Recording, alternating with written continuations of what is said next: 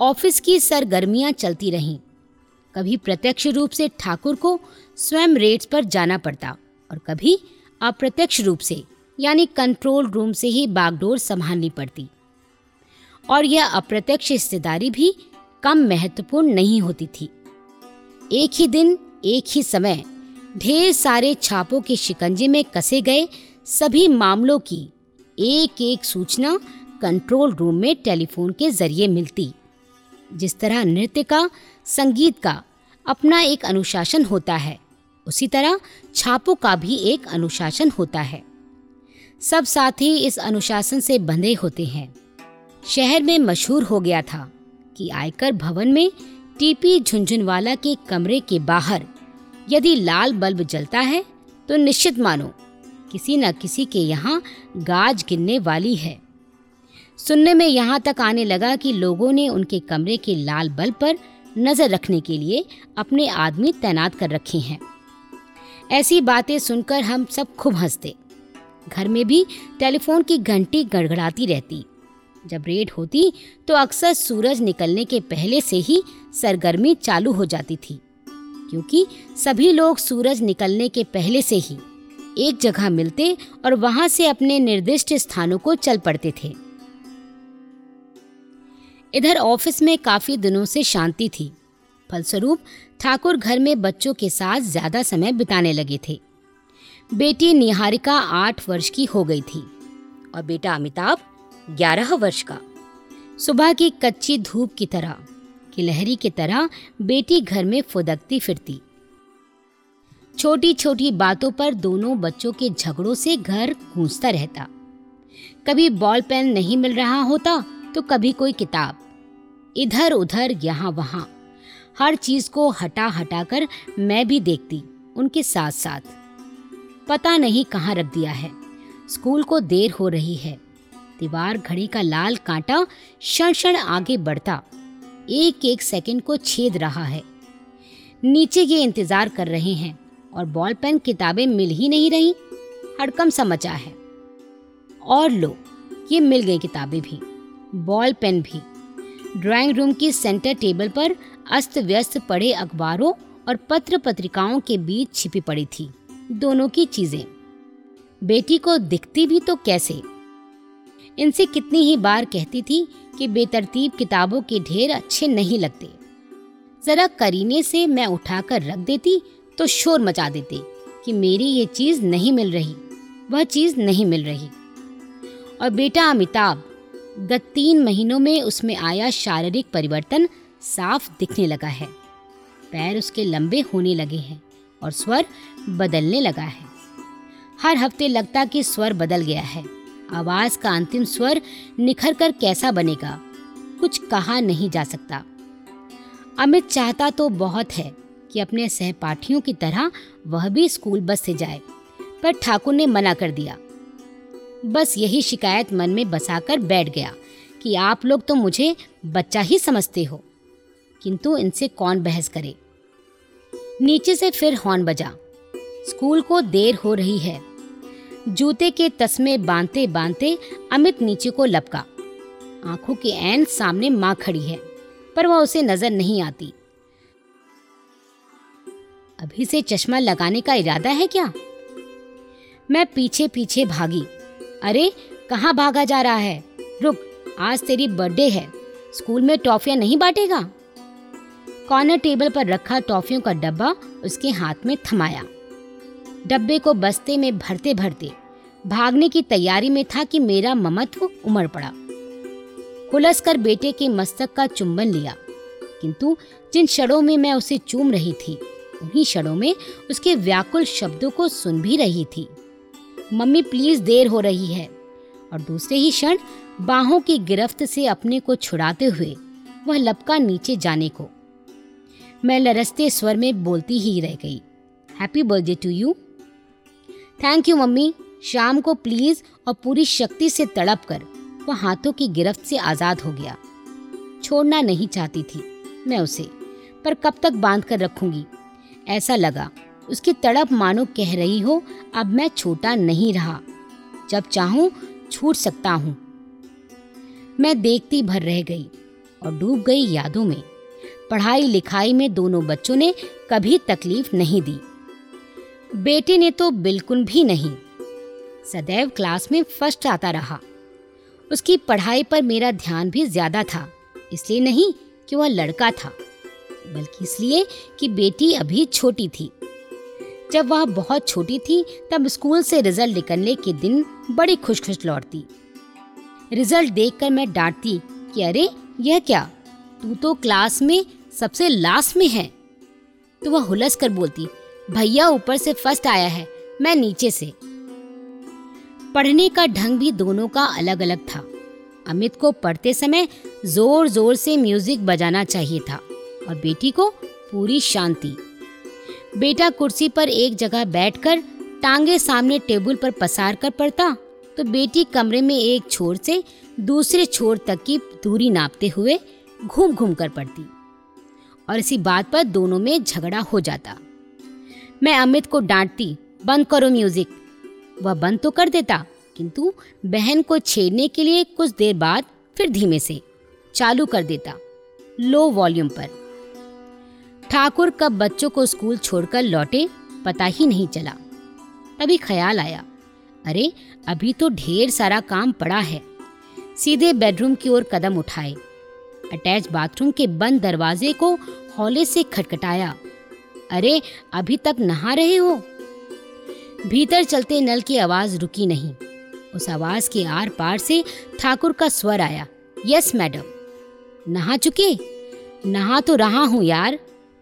आज तुम्हें जल्दी नहीं जाना है ऑफ़िस। तो क्या नहाता नहाता चला जाऊँ? फिर ना कहना, मैंने बताया नहीं। और जुट गई मैं ठाकुर के कपड़ों पर प्रेस करने में। प्रेस का स्विच ऑन ही किया था कि बाथरूम के अंदर नल की आवाज़ बंद हो गई। बाथरूम का दरवाज़ा हौले से खुला, जैसे कोई चोर डरते डरते खोल रहा हो। कछुए की तरह गर्दन निकालकर ठाकुर ने पुकारा। ए, सुशी, इधर आओ। दोनों बच्चों को स्कूल विदा करने के तनाव से मैं अभी अभी मुक्त हुई थी। कपड़ों पर प्रेस करना जारी रख, उल्हाने के स्वर में बोली, क्या सुशी सुशी लगा रखा है? नहाओ जल्दी। ठाकुर ने ना तो अपना सिर पोछा, न सिर के बाल। पूरा चेहरा धुला धुला सा लग रहा था। स्वर भी धुला धुला सा था। तुम जरा पीठ मल दो और साबुन रगड़ दो। मैल की परतें जमी जा रही हैं। सब समझती हूँ, खाक मैल की परतें जमी जा रही हैं। सुशी आई लव यू क्या ठाकुर, वही पिटी पिटाई बात। नहीं Sushi I really love you खुद इतने बड़े अफसर हो, बेटा जवान हो रहा है, और मजनू जैसी बात कर रहे हो, किस मुँह से? मुँह तो वही है, जो पहले था, जब हमारी आँखें लड़ी थी। नहीं नहीं। होश में आओ ऑफ़िस लेट पहुंचोगे। धत, सारा मज़ा किरकिरा कर दिया। कहकर तौलिया लपेटते ये बाहर निकले। उस समय कोई इन्हें देखता तो उसे विश्वास नहीं होता कि लगन समय की पाबंदी, सूक्ष्म दृष्टि व अंत प्रेरणा के धनी ये वही ठाकुर हैं जिनके नाम से लोग आतंकित हो जाते हैं। अमीरी के खिलाफ नहीं थे ठाकुर। अक्सर वो कहते, काश भारत का एक एक व्यक्ति अमीर होता। इतना अमीर होता कि इस देश की तुलना विश्व के बड़े अमीर देशों में की जाती। किंतु वो काले धन से या गलत तरीकों से आई अमीरी के खिलाफ थे। उनका कहना था, लोग सरकार को ईमानदारी से कर अदा नहीं करेंगे तो सरकार चलेगी कैसे? करों की चोरी करने वालों को अक्सर समझाते कि यदि वो सारे कर नियमानुसार चुकाएँगे, तब भी उनके पास इतना धन बचेगा। कि कई पीढ़ियाँ उसे खा सकेंगी। बदले में उन्हें मिलेंगी शांति, चैन और सुख की नींद, हर तनाव से मुक्ति। इससे अधिक और क्या चाहिए? वे अमीरों की अमीरी में कुदाल चलाना नहीं चाहते थे। उनका अभिप्राय था कि वे इतने आकंतित हो जाएँ कि स्वयं आगे बढ़ कर अदा करें और ईमानदार नागरिक बने। एक रहस्यमय व्यक्ति अक्सर ठाकुर से फ़ोन पर बात करता था। रहस्यमय इसलिए कि यदि घर में हम में से और कोई फ़ोन उठाता तो वह बात ही नहीं करता था। लाइन काट देता था। शुरू शुरू में जब इस तरह के फ़ोन आने शुरू हुए, तब दो चार बार तो ध्यान ही नहीं दिया। यही सोचा कि रॉन्ग नंबर होगा या गलत लाइन मिल गई होगी। लेकिन जब कई बार और अक्सर ऐसा हुआ तो मन में संदेह की खिड़की खुल गई। कौन हो सकता है जो फ़ोन करता है? अमित के लिए तो हो नहीं सकता। वह तो अभी छोटा है। यदि उसके स्कूल के किसी फ्रेंड का फ़ोन होता तो वह बात ही कर लेता। बेटी बहुत ही छोटी है। निष्कर्ष जो ऐसी हालत में निकलता है, वही निकला। ज़रूर कोई इनसे ही बात करना चाहता है। मेरी आवाज़ सुनकर फ़ोन काट देता है। अवश्य कोई लड़की ही होगी। किंतु मुझे इन पर पूर्ण विश्वास था। आँख मूंद कर मैं विश्वास कर सकती थी, और मेरे विश्वास की परतें इतनी पतली भी नहीं थी कि फ़ोन की घंटी उन्हें काट सके। यदि ऐसी आशंका उठी भी तो उसे मैंने वहीं दबा दिया। हम सभी इनके समेत पशुपेश में थे कि कौन हो सकता है। फिर एकाएक फ़ोन आना बंद हो गया। सोचा ज़रूर कोई शरारत कर रहा होगा। जब हमने कोई कदम नहीं उठाया, तब तंग होकर उसने फ़ोन करना बंद कर दिया होगा। एक दिन ठाकुर ऑफ़िस से घर लौटे तो बोले, रहस्य की गुत्थी आज सुलझ गई। मैंने पूछा, कौन सा रहस्य? वही टेलीफोन पर फ़ोन करना और बिना बात किए काट देना। कौन था वह? मैंने पूछा। ये तो मैं भी नहीं जानता, पर ऑफ़िस में एक रहस्यमय व्यक्ति समय समय पर मुझे फ़ोन पर सूचनाएँ दिया करता था कि काला धन कहाँ कहाँ छिपा है। इन सूचनाओं के आधार पर मैंने कई बार छापे मारे और सभी सफल हुए। वह व्यक्ति कभी मेरे सामने नहीं आया, ना ही मैंने उसे अपने घर का फ़ोन नंबर दिया। ऑफ़िस में ही वह फ़ोन करता रहा। फिर उसे घर का फ़ोन नंबर कहाँ से मिला और वह फ़ोन काट क्यों देता है? कोई बहुत ज़रूरी सूचना वह देना चाहता रहा होगा।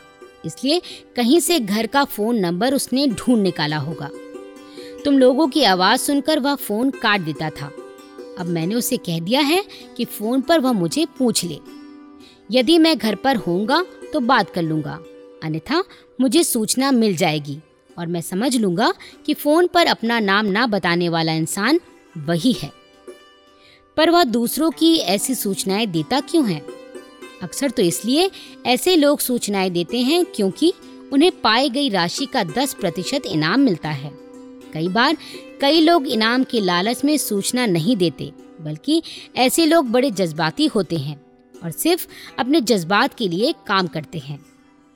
मसलन सामने वाले से उन्हें कोई भावनात्मक चोट पहुँची हो और वे उसका दंड उसे देना चाहते हों तो ऐसी सूचनाएँ अक्सर आयकर वालों को या कस्टम विभाग को दे देते हैं। हम लोगों ने इस इल्हामी आवाज़ का नाम रख दिया, आकाशवाणी। जब कभी उसका फ़ोन आता, सब चहक उठते कि आकाशवाणी हो रही है, या आकाशवाणी फ़ोन पर। शुरू शुरू में ये सब बड़ा खेल सा लगा। हम लोग इंतज़ार में रहने लगे कि कब आकाशवाणी का फ़ोन आए। ठाकुर भी बड़े उत्सुक रहते। कई बार तो ऑफ़िस से ही फ़ोन करके पूछते, आकाशवाणी का कोई फ़ोन तो नहीं आया? एक दिन मैंने इनसे कहा एक सलाह दूँ? तुम्हारी ये जो इल्हामी आवाज़ है ना, वह आकाशवाणी इसके साथ कभी अपने जज्बात को मत जुड़ने देना। वह सिर्फ़ एक आवाज़ ही रहे और कुछ नहीं। इन्होंने हंसकर कहा, अरे, अब भी क्या तुम कुछ और समझ रही हो? आकाशवाणी तो मेरी ड्यूटी का एक हिस्सा है। आवाज़ अपनी ड्यूटी निभा रही है और मैं अपनी ड्यूटी निभा रहा हूँ। आकाशवाणी ने बताया कि रामगढ़ वाले सेठ का कहना है कि बम्बई से ट्रांसफ़र ना करा दिया तो मेरा नाम भी अमुक नहीं। सब जगह वह कहता फिर रहा है कि देख लूँगा। सरकारी नौकरी में इस प्रकार की धमकियाँ मिलना कोई विशेष बात नहीं है। अक्सर देखा गया है कि जो अफसर बहुत ईमानदारी से अपना काम करते हैं और जिनकी सख्ती के आगे करदाताओं की एक नहीं चलती तथा जो अफसर दो नहीं तीन तीन आँखें रखते हैं। उनसे वे लोग बहुत परेशान रहते हैं। सब तरह की जोड़ तोड़ करते हैं। मंत्रियों तक पहुँच रखते हैं। जब अफसर किसी तरह पकड़ में नहीं आता, तब ऊपर से ज़ोर डलवाते हैं। उससे भी काम नहीं बनता तो ट्रांसफ़र का ब्रह्मास्त्र निकालते हैं। हमारे बच्चों की बेसिक शिक्षा की नींव पुख्ता हो गई थी। अमित आठवीं में था।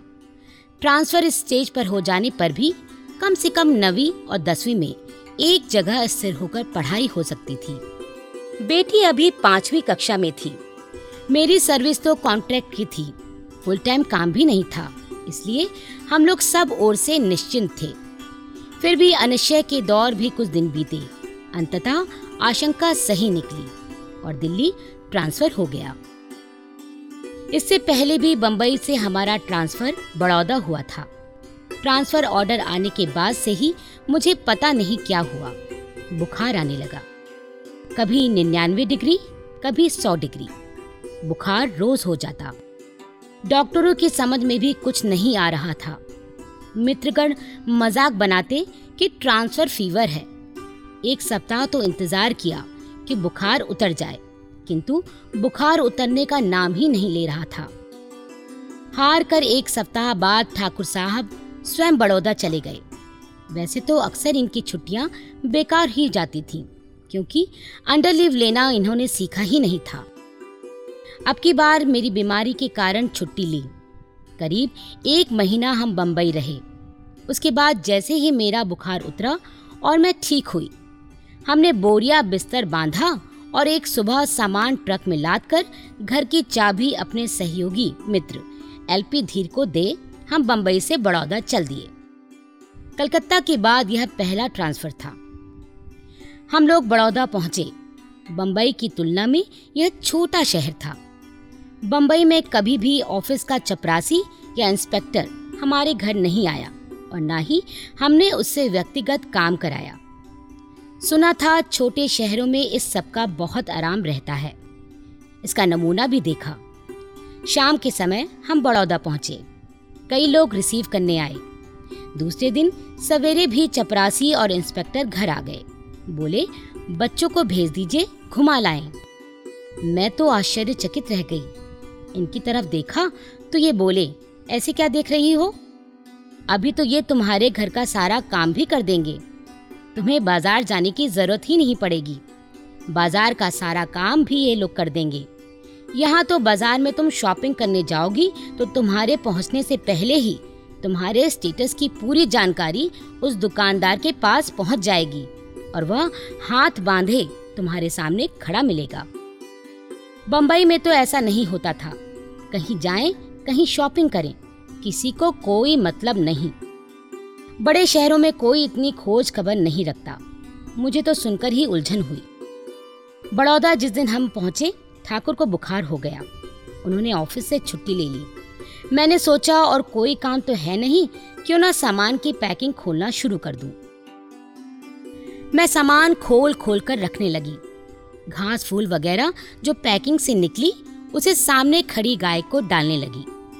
शाम को पाँच, साढ़े पाँच बजे ऑफ़िस से हमारे एक मित्र, बीजी गुप्ता, जो बड़ौदा में ही पोस्टेड थे, आए।